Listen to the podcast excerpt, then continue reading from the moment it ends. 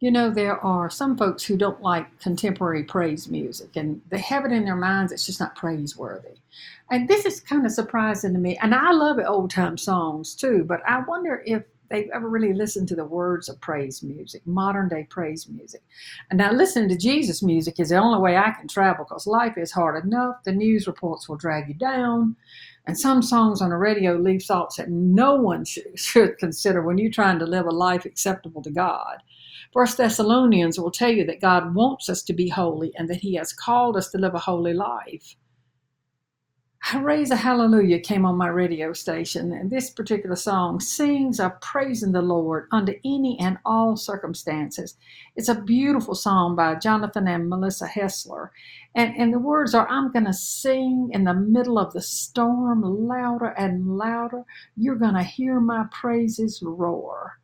Now that's kingdom living that we would praise our Lord no matter what is happening in our life, whether we are up or down, or healthy or sick, broke or have plenty, happy or sad, that no matter our life, we praise God. And the song goes on to give you a little more insight. I raise a hallelujah in the presence of my enemies. Louder than the unbelief, my weapon is a melody, and heaven comes to fight for me. For the Lord your God is the one who goes with you to fight for you against your enemies to give you victory. Deuteronomy chapter 20, verse 4. To know that God's behind you and heaven will fight for you gives me hope for living every day in this world. Give it a try sometime. Instead of your typical station, try a praise station on local radio. We are so blessed to have some wonderful stations near us, and even on Sirius, and even the Alexa app will play a song for you. Surround yourself in the presence of the Lord.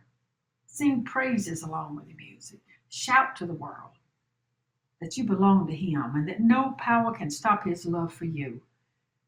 In the Revelation, the word says, Then I heard every creature in heaven and on earth and under the earth and on the sea and all that is in them, saying, To Him who sits on the throne and to the Lamb be praise and honor and glory and power forever and ever. Lord, I pray that you, our Prince of Peace, comes into the lives of those who seek your presence. Surround them with your presence in thought and word and also in song. And let their lives be filled with your spirit. And may their world be transformed before their very eyes. And from John chapter 14, peace I leave with you. My peace I give you. I don't give to you as the world gives. Do not let your hearts be troubled, and do not be afraid. All glory and honor and praise to our Lord. Amen and amen.